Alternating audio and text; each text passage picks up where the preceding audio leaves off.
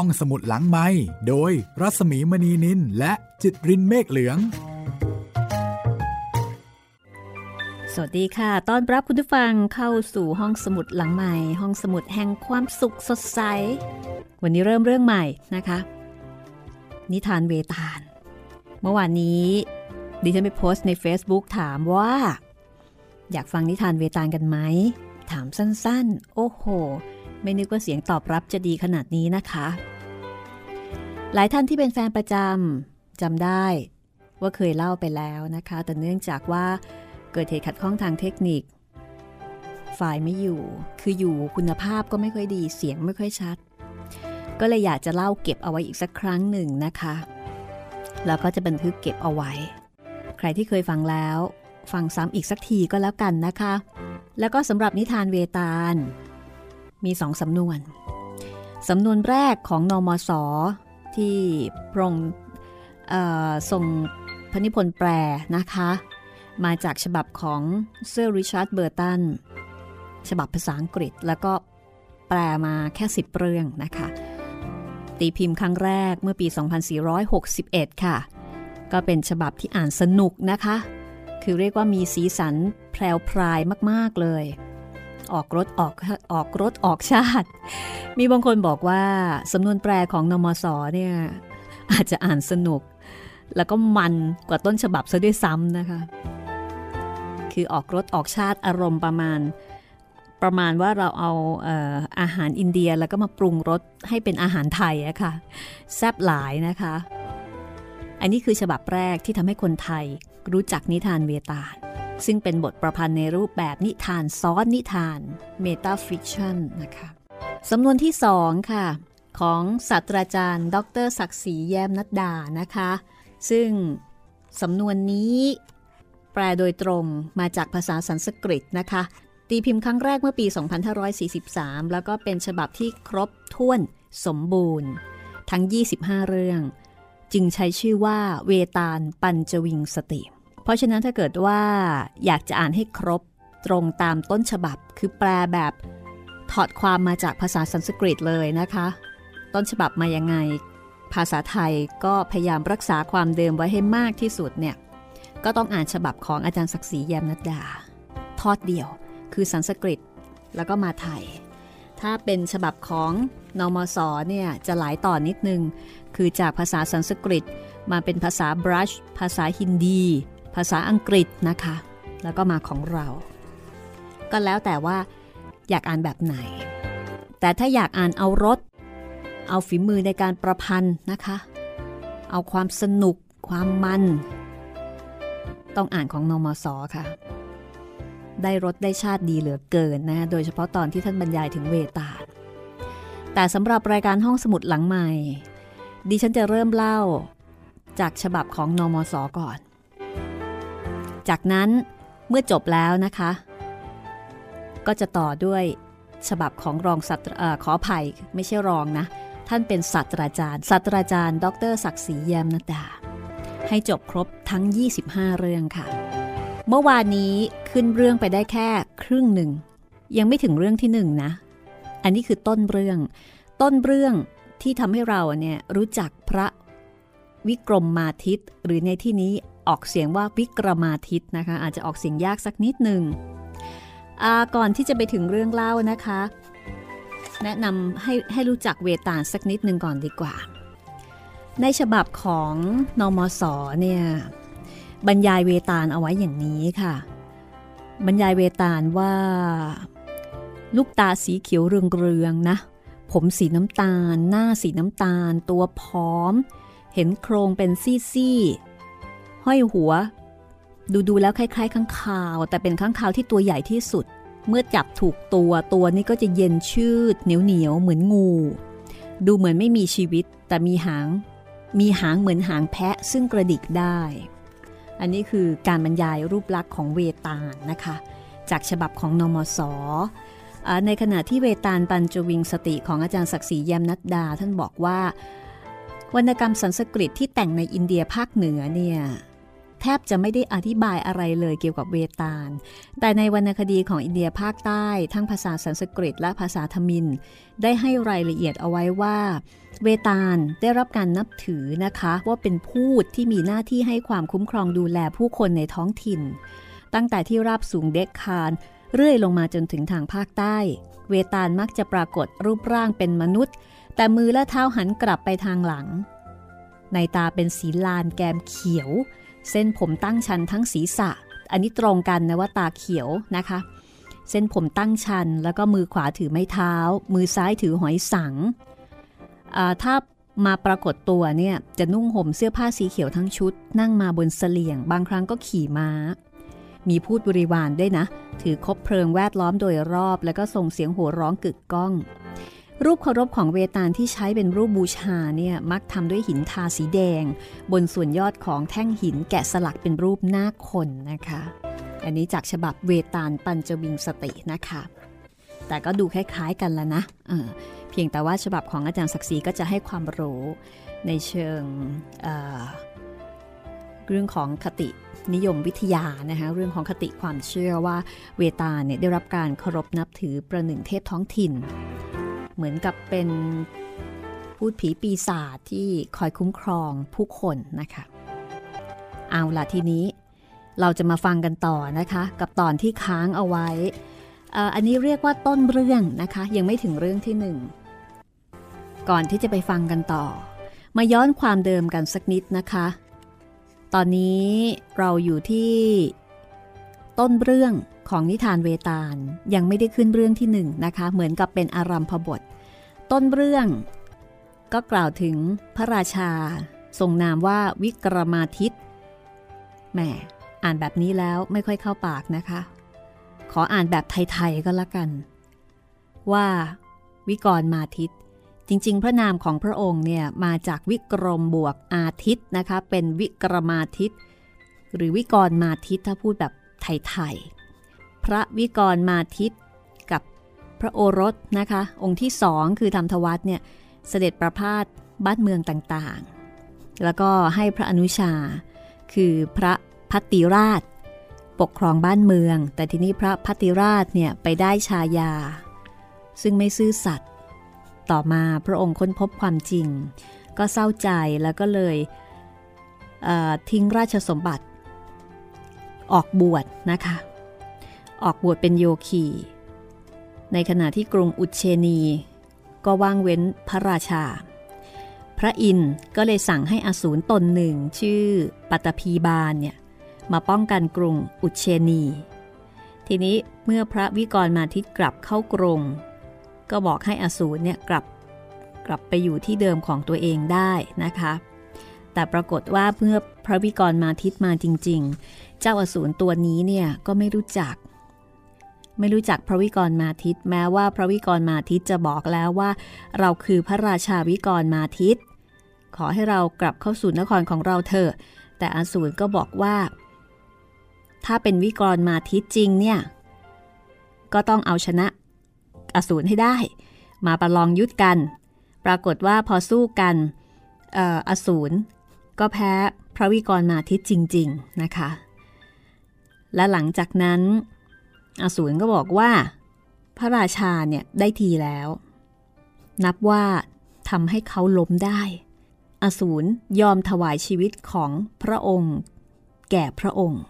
ก็พูดจาเป็นปริศนาพระวิกรมาทิตก็เลยถามว่ามันหมายความว่าไง ถวายชีวิตของพระองค์แก่พระองค์นะคะ ในเมื่ออสูรเนี่ยแพ้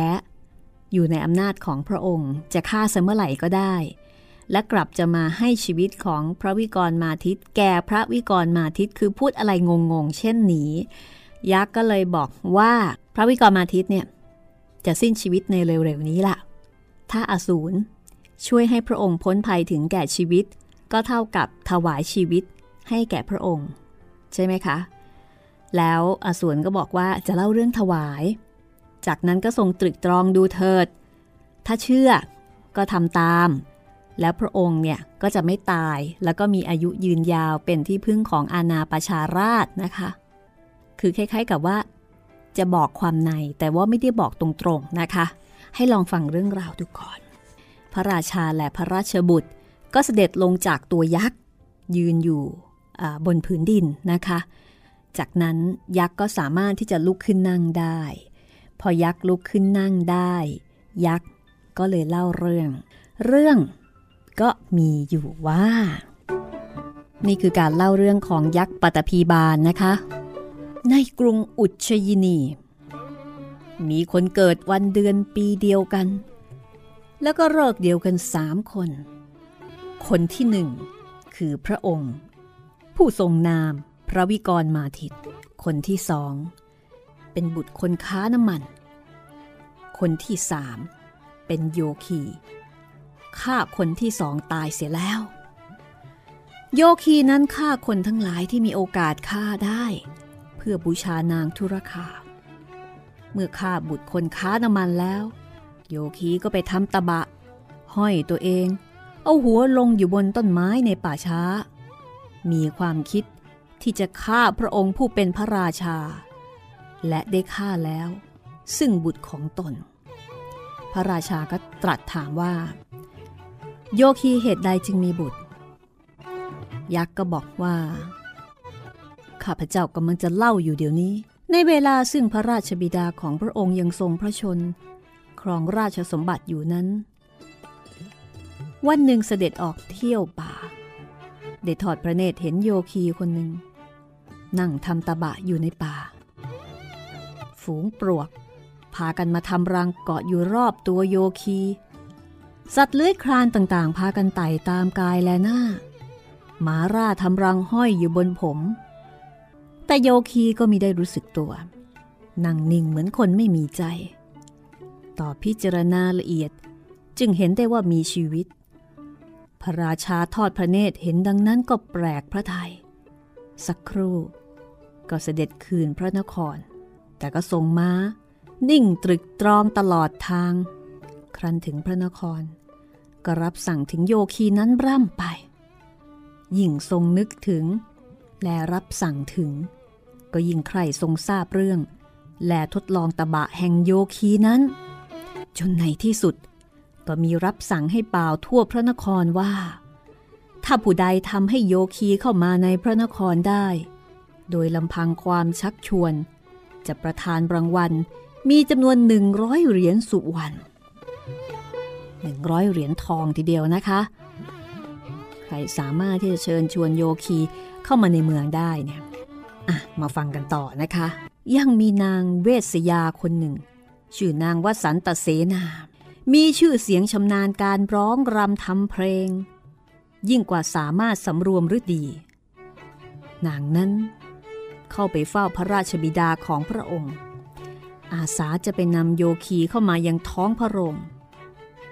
และจะให้แบกทารกมาด้วย พระราชาทรงฟังก็สงสัย แต่ก็ประทานใบพลูแก่นางหนึ่งใบเป็นสัญญา ตกลงให้ทำตามอาสา แล้วประธานอนุญาตให้ออกจากท้องพระโรงไป นางวสันตเสนาอาสานะคะ พระราชาฟังแล้วไม่ค่อยอยากจะเชื่อว่าจะทำได้ แต่ก็อนุญาต นางวสันตเสนา มื่อออกจากวัดที่เข้าเฝ้าพระราชวัง ก็ไปยังป่าหาโยคี พบโยคี นั่งหิวกระหาย อยู่ใกล้ต้นไม้ใหญ่ มีอาการเหมือนกับจะตายด้วยความร้อนและก็ความหนาวนะคะ หิวไม่ได้กินอะไร นางก็เลยทำอาหารน้ำอย่างหนึ่ง ซึ่งมีรสหวานแหลมคอยย่องเข้าไปใกล้ตัวโยคี แล้วก็ป้ายอาหารนั้นที่ปาก โยคีรู้สึกถึงความหวานก็เลียอาหารนั้นเข้าไป นางก็ป้ายเติมอีกหลายครั้ง จนถึงวันที่สามโยคีก็ค่อยมีกำลังขึ้นนะคะ พอรู้สึกถึงนิ้วที่ป้ายปากก็ลืมตาขึ้นดู พอเห็นนางว่าสันตเสนาก็ถามว่า เจ้ามาที่นี่ทำไม นางว่าสันตเสนาเนี่ยเตรียมตัวตอบไว้แล้ว ก็ตอบว่า ข้าพเจ้าเป็นลูกสาวเทวดา ได้กระทำพรตอยู่ในสวรรค์ ปัดนี้ข้าพเจ้าลงมาพักอยู่ในป่านี้ เพื่อจะถือพรตต่อไป นางวสันตเสนาก็สวยละค่ะ โยคีมองแล้วก็รู้สึกว่า การทรงพรตอยู่ใกล้ ๆ นางผู้มีโฉมเช่นนี้สำราญกว่าการอยู่คนเดียวมากนะ จึงถามว่าที่อยู่ของนางอยู่ที่ไหน นางวสันตเสนาก็ชี้ว่าอยู่ใกล้ๆนั่นเอง แล้วก็แกะดินปลวกให้หลุดจากกายโยคี ชักชวนให้อาบน้ำชำระร่างกาย แล้วก็พาไปที่กระท่อม ซึ่งได้จัดให้มีผู้มาสร้างขึ้นเตรียมเอาไว้ในป่า โยคีนี่อยู่นิ่งๆ ถึงขนาดที่ปลวกนี่มาทำรังรอบเลยทีเดียวนะ คิดว่าเป็นสิ่งไม่มีชีวิตคิดดูแล้วกัน พอถึงกระท่อมได้เห็นของดีต่างๆ ซึ่งโยคีไม่เคยพบเคยเห็น ก็เกิดความพิศวงยิ่งนัก นางวสันตเสนาก็อธิบายว่า นางถือพรตชนิดที่ต้องใช้ของดีที่สุด ซึ่งจะหาได้ ต้องแต่งตัวให้สวย กินอาหาร อันประกอบด้วยรสทั้งหกต้องบำรุงความรื่นเริงต่างๆ ทีนี้พอไปถึงกระท่อม นางก็เลี้ยงดูโยคีเป็นอันดี ฝ่ายโยคีเมื่อได้รู้รสทั้งหก ก็แหมชอบใจ ละพรตอย่างเก่า มาถือพรตอย่างใหม่นะคะ คือถือการกินและดื่ม แทนการอด คืออินเดียก็เต็มไปด้วยลัทธิความเชื่อ มีทั้งสุดโต่งไปทั้งอดสุดฤทธิ์กับสุดโต่งมาทางบริโภคสุดฤทธิ์นะคะ บริโภคของดีของวิเศษ พรามคนนี้เนี่ยเคยแต่อดไม่เคยอิ่มอย่างประณีต พอมาเจอก็ตื่นตาตื่นใจนะคะ ไม่ช้าไม่นาน ก็อยู่กินกับนางวสันตเสนา ตามวิธีคนทันวิวาหะ พอสิบเดือนล่วงแล้ว ก็มีลูกคนหนึ่ง เป็นบุตร คือเป็นผู้ชาย ฝ่ายนางวสันตเสนา พอมีบุตรวันหนึ่งก็ชักชวนโยคีผู้สามีบอกว่า ดูก่อนท่านผู้ทรงโยคะ เราได้ถือพรตมาในป่านี้ช้านานแล้ว มาเราไปยังท่าน้ำอันเป็นบุญญาสถานต่างๆ เพื่อล้างกายให้หมดบาป เป็นที่เจริญสุขต่อไปเถอะ โยคีได้ฟังดังนั้นก็เห็นชอบด้วย ก็แบกทารกเนี่ยขึ้นบ่าออกเดินตามนางผู้เป็นภริยา นางก็นำตรงเข้าไปที่กรุงอุชยินีหรือว่าอุเชนีนะคะ เข้าเฝ้าอยังท้องพระโรงในเวลาที่พระราชาประทับอยู่ พระราชาตอนนั้น ก็ประทับอยู่ท่ามกลางอมาตมนตรีทั้งหลาย พอทอดพระเนตรเห็นนางวสันตเสนานำโยคีแบกทารกเข้ามา ก็ทรงพระสวนแล้วก็ตรัสว่าอ้าโห หญิงเวสยา จริงๆ คงมาจากคำว่าหญิงแพทย์สยาเนี่ยนะคะ ไปพาโยคีแบกทารกมาแล้ว บรรดาอมาตก็หัวเราะกันใหญ่เลยว่า พระองค์ตรัสถูกแท้ หญิงคนนี้เจียวที่รับจะไปพาโยคีมา นางรับจะทำอันใดก็ทำอันนั้นสำเร็จแล้วทุกประการ แล้วก็หัวเราะกันโฮโฮโฮโฮพระราชาก็หัวเราะ บรรดาผู้ที่เข้าเฝ้าก็หัวเราะประหนึ่ง โยคีเนี่ยเป็นคล้ายๆกับเป็นเรื่องที่น่าขำนะคะ เป็นตัวตลก ทีนี้โยคี พอได้ยินพระราชาตรัสกับบรรดาอมาตมนตรีอื่น ๆ แล้วก็หัวเราะกันสนุกสนานนะคะ ก็รู้ล่ะค่ะ ว่านางวสันตเสนาเนี่ย ไปล่อหลอก จนกระทั่งออกมาจากตะบะที่ได้บำเพ็ญมา ครั้นรู้สึกเช่นนี้ โยคีก็แบกลูกขึ้นบ่า แล้วก็สาบคนทั้งหลายที่อยู่ในที่นั้น แล้วก็ออกจากท้องพระโรงไป แต่คำที่โยคีสาบ ไม่เป็นผลสำเร็จนะคะเพราะว่าเสียตะบะเสียแล้ว ปรากฏว่าพโยคีกลับไปถึงป่าก็ฆ่าลูกของตนค่ะ แล้วก็เริ่มทำตะบะใหม่ ด้วยความมุ่งหมาย จะแก้แค้นพระราชบิดาแห่งพระองค์ ก็คือพระราชบิดาของพระวิกรมาทิตนั่นเอง แต่ปรากฏว่าพระบิดาของพระวิกรมาทิตเนี่ยก็สิ้นพระชนไปแล้ว โยคีก็เลยโอนความแค้นมาที่พระวิกรมาทิต ตั้งหน้าจะทำร้ายพระวิกรมาทิตต่อไป หวังจะเอาเลือดของพระองค์ และพระราชบุตรเนี่ยเป็นเครื่องบูชานางธุรคา เพื่อได้รับความเป็นใหญ่ในโลกเป็นรางวัล ยักษ์ปตพีบาลเล่าเรื่องจบ ก็ทูลพระวิกรมาทิตว่า ข้าพเจ้าได้กล่าวสัญญาแล้วว่าจะช่วยชีวิตพระองค์ พระองค์จงฟังข้าพเจ้าเถิด ต่อไปนี้จงระวังพระองค์ อย่าเชื่อคำ ผู้มีสำนักในหมู่คนตาย และทรงจำใส่พระหฤทัยไว้ว่า ผู้ใดมุ่งจะฆ่าชีวิตพระองค์ พระองค์อาจตัดหัวผู้นั้นเสียก่อนได้โดยครองธรรม ต่อนนั้นไปจะทรงครอบครองสกลโลกด้วยความสุข ปรากฏพระนามไปชั่วกาลนาน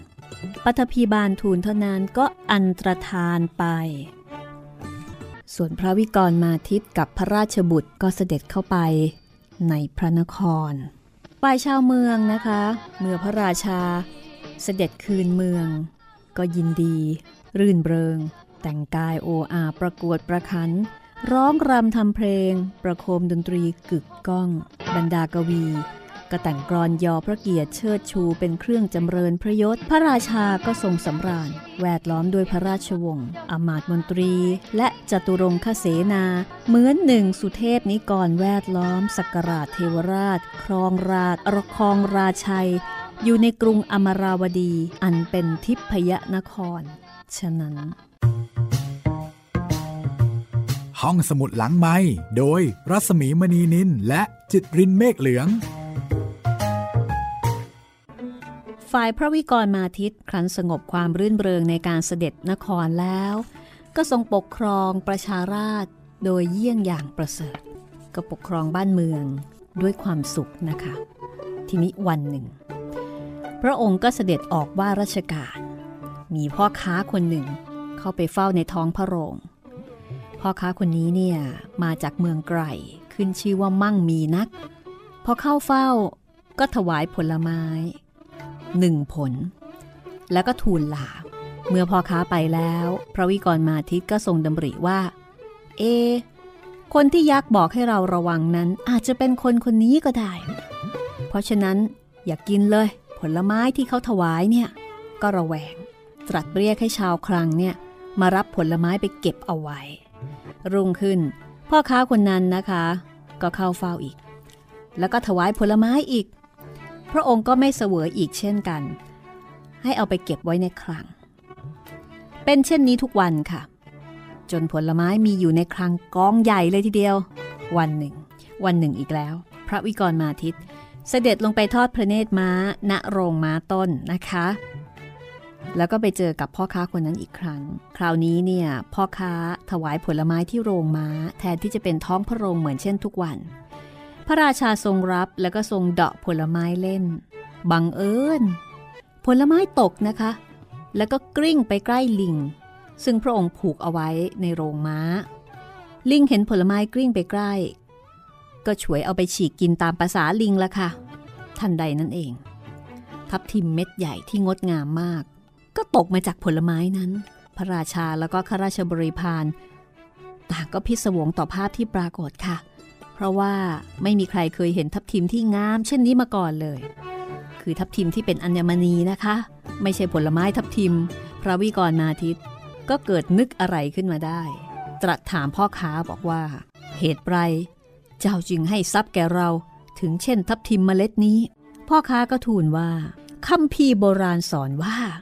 เมื่อจะไปเฝ้าพระราชาหนึ่ง ไปหาอุปชาหนึ่ง ไปหาตุลาการหนึ่ง ไปหาหญิงสาวหนึ่ง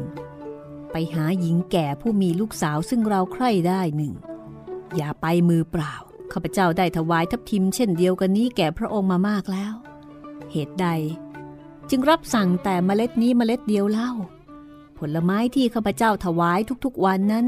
มีทับทิมอย่างเดียวกับเมล็ดนี้ซ่อนอยู่ข้างในทุกผลนั่นแหละ เอาละสิ พระราชา ก็ตรัสเรียกนายครัง ให้ไปขนผลไม้ที่เคยเอาไปเก็บเนี่ย เอามาดูนะคะ ปรากฏว่า พอผ่าออกก็เจอทับทิม ผลละเมล็ดขนาดใหญ่นะคะ แล้วก็มีน้ำงามเสมอกันทุกเมล็ดคือทุกลูกเลย เจอทับทิม อยู่ข้างใน พระวิกรมาทิตทอดพระเนตรเห็นก็แหมดีพระไทยนะคะ ตรัสเรียกพ่อค้าพลอยเข้ามาแล้วก็ตรัสว่า คือตรัสถามว่าเนี่ยให้ช่วยตีราคาว่าทับทิมนี้เนี่ย เมล็ดหนึ่งหนึ่งนะคะ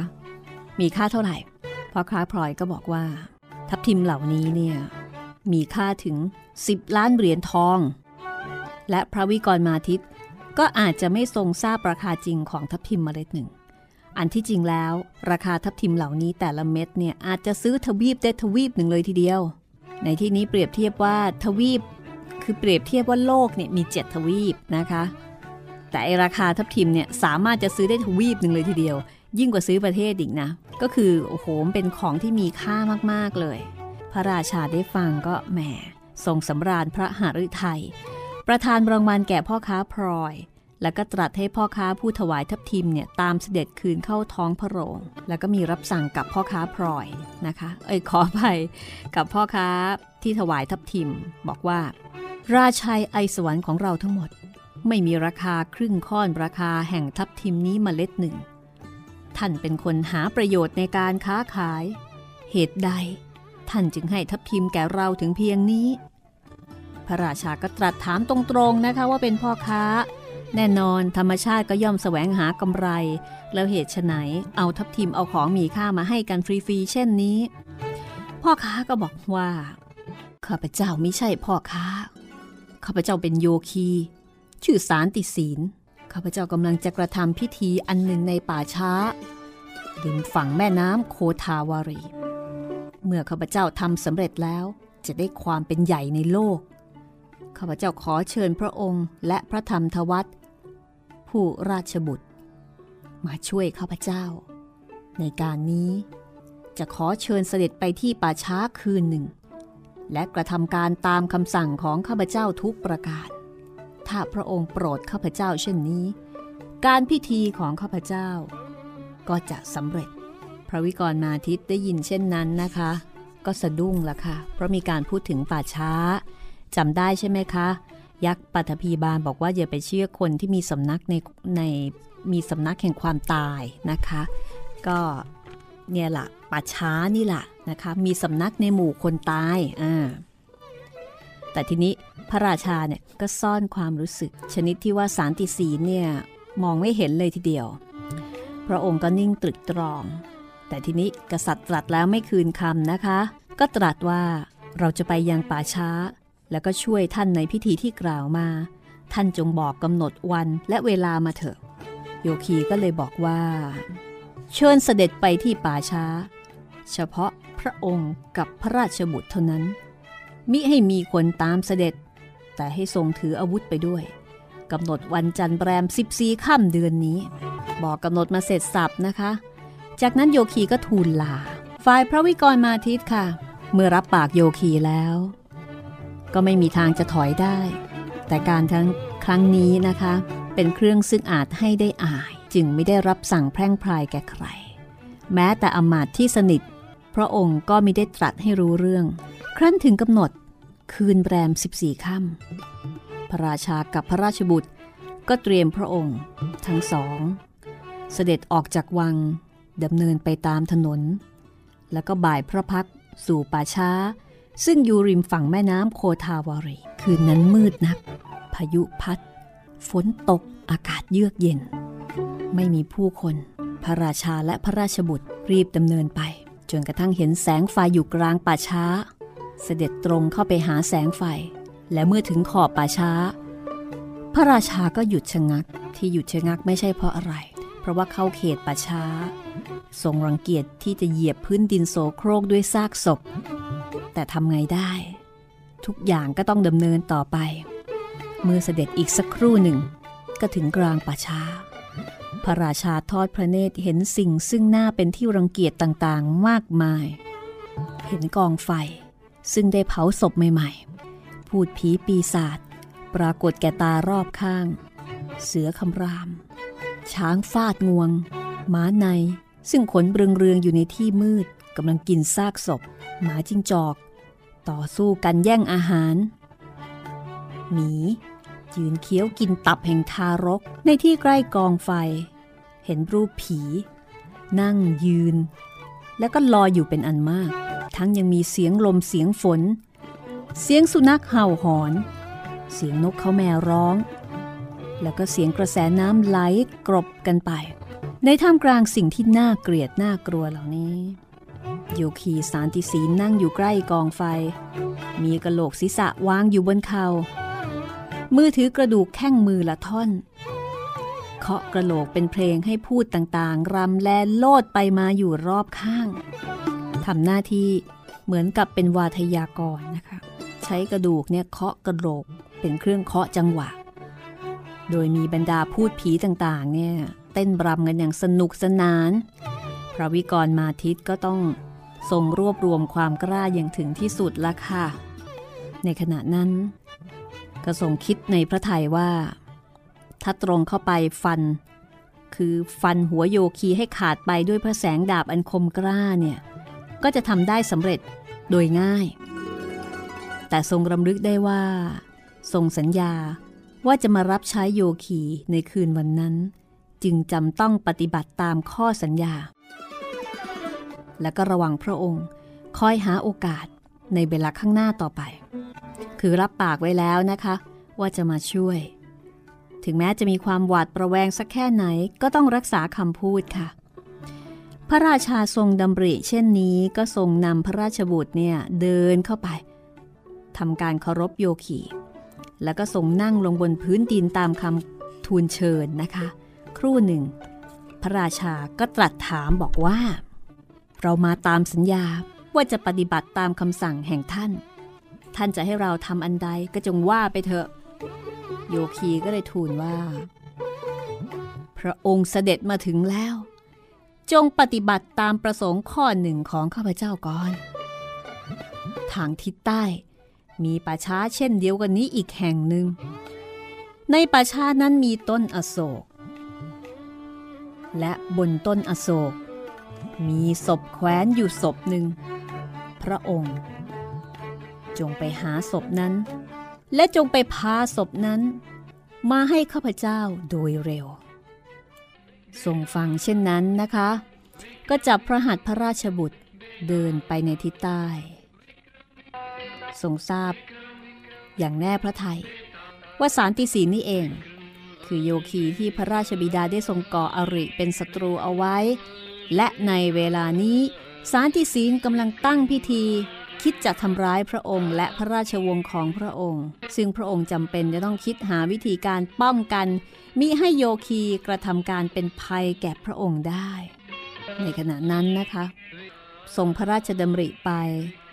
แล้วก็ทรงดำเนินไป ได้ยินเสียงดนตรีของโยคีแล้วก็พูดผีต่างๆ เต้นรำทำเพลง อื้ออึงในป่าช้า ทางที่เดินนั้นก็มืด จะเดินตรงนี่ยังลำบากเลย สักครู่หนึ่งค่ะ พระองค์ก็เห็นต้นอโศกต้นใหญ่ ลุกเป็นไฟแดงไปทั้งต้น แต่ปรากฏว่าเมื่อเข้าไปถึงโคนต้นไม้ ก็ทรงได้พบว่า